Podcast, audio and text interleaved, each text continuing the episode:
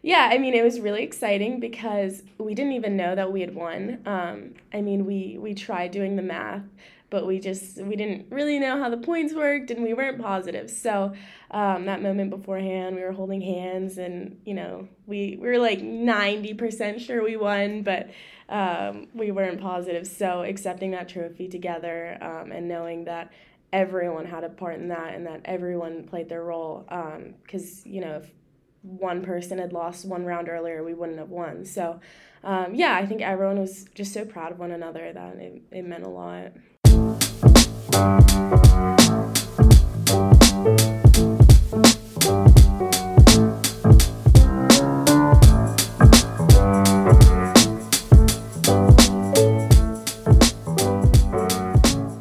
Hello and welcome to another episode of the Quaker Matters podcast. On today's episode, we are joined by two-time first single state champion Aubrey Nisbet. Aubrey, how are you today? I'm good. How are you? I'm doing well. We're going to touch on a little bit of everything today, from your individual success to the team's success last season.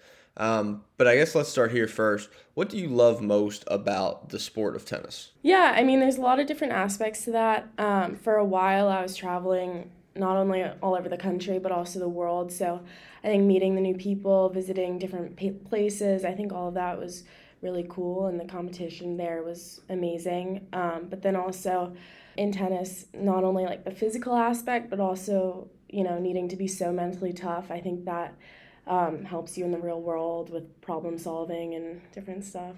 Yeah. How have you developed that mental toughness throughout the course of your career, in just watching tennis a lot last year and watching all the success that you all had? It does seem, especially from a single standpoint, seems really daunting out there. Seems pretty lonely. Your mistakes are your own. There's no like hiding within a team. Um, so I, I'm just curious as to how your mental toughness has developed over the course of your career. Yeah, I mean, it's something you figure out along the way, and it's definitely not easy, but um, just creating that confidence and like that belief in yourself is really important. Last season was arguably the greatest season in Wilmington Friends School tennis history. You obviously win at first singles, Alexis Montana wins at second singles, and the team wins the first ever D I A A state championship.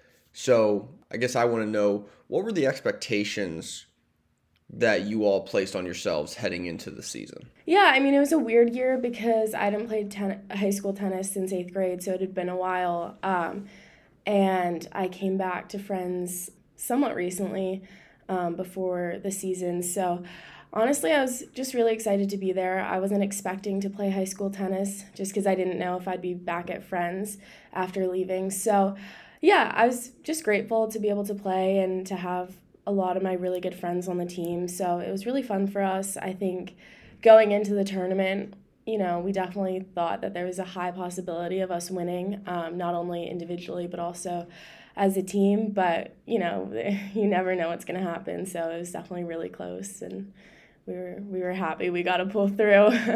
I want to go to that state championship match from last spring. You are at Saint Andrews School. You are competing against their number one singles player. It's a very pro Saint Andrews crowd, and the very first set you lose, and it's the first set that you drop all year. And I just remember sitting there with Coach Ransom, living and dying with every point, uh, with every rally, and you seemingly were just so calm out there. You obviously battle back. You win the next two pretty convincingly. Can you just like take us through that moment, I guess, and how you were able to stay just so mentally tough there? Yeah, I mean, I think the first set, I definitely had a rough start, maybe because of that, just, you know, kind of taken off guard with all of her support. Um, but honestly, I think it kind of motivated me. You know, I was determined to prove the crowd wrong, and and also I've I've been in that sort of situation before, um, so I kind of knew how to block it out. But also, you know, I might not have had as many people, supporters there, but the people that were there, like my family, you know, my tennis team, a lot of W F S supporters like yourself, um, you know, like I knew that they wanted me to win, and I had their support, so that's all I needed. What was the difference between winning the state championship as a junior compared to winning the state title as an eighth grader?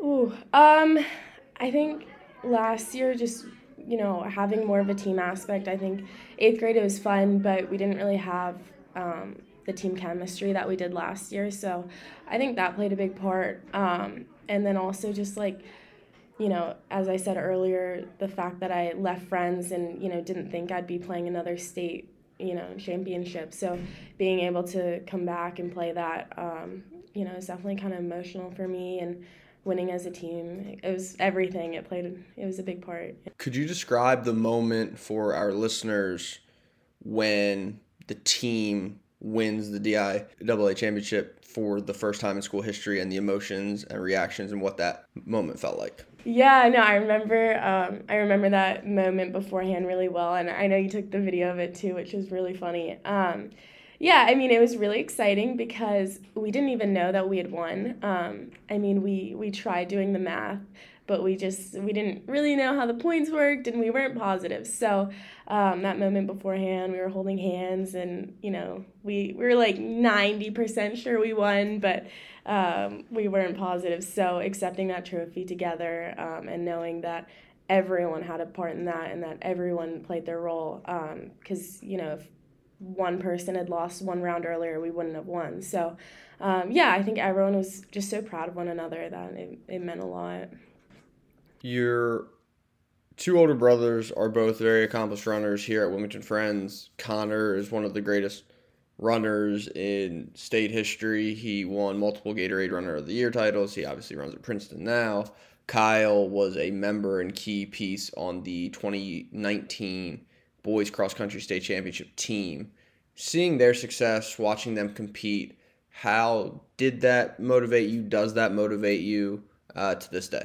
Yeah, I mean, they definitely do motivate me. I think a little bit of it is unconscious. Um, but no, I mean, I'm really proud of them. It's they're totally different sports. And I think the fact that, you know, everyone would always talk about Connor and how amazing he was, just because, you know, running, you, you hear a time. Tennis, there's not that certain time that makes you, you know, good or bad. So, um, yeah, I think that aspect definitely motivated me to be like, okay, everyone talks about Connor, but like, here I am, you know.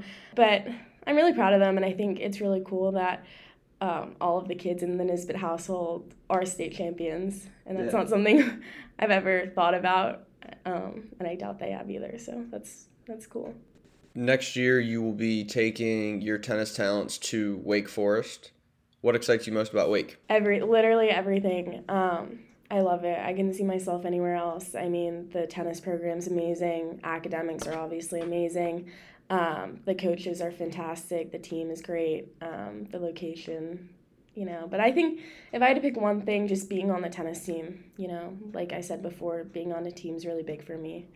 Something that really stands out to me is that in a senior class of sixty students, there are three girls in the class of twenty twenty-three who are competing at the Division One level next year, in yourself at Wake, Kira Agnew at Georgetown for swimming, and Jocelyn Nathan at Penn State for volleyball. How cool is that to see you three going to compete at the highest level next year and really just taking the state by storm? Yeah, no, I think that's so cool. And the fact that we're all really good friends is, you know, means even more. Um, and I just hope that, you know, the younger generation sees that. They're like, okay, three, you know, top athletes are going D one at Friends in a small grade. So I hope that motivates them to, you know, take their sport to the next level and, um, you know, do really well in their sport. My last question for you before we dive into the rapid fire questions. What do you hope to accomplish in the sport of tennis? I don't know. I did always want to go pro, but I think I'm just going to see how college goes. Um, I definitely want to play at least doubles, you know, a few doubles, pro events um, after college or in college. Um, but I don't know. The singles tour life is really difficult. So I don't know. I'll see where it takes me and just take it a step at a time. We are going to transition to our Mad Minute segment, to just some rapid fire questions for the audience to get to know you a little bit better. So I will start here. What is your favorite practice drill? Oh, I do this fun drill with my dad where I'm really close to the net because I love doubles and the net. Um, so I'm right up against the net, and he just fires balls at me, and it's kind of terrifying, but it's a really good drill. Favorite tennis memory at Friends, knowing that this might be tough because you have a lot to choose from.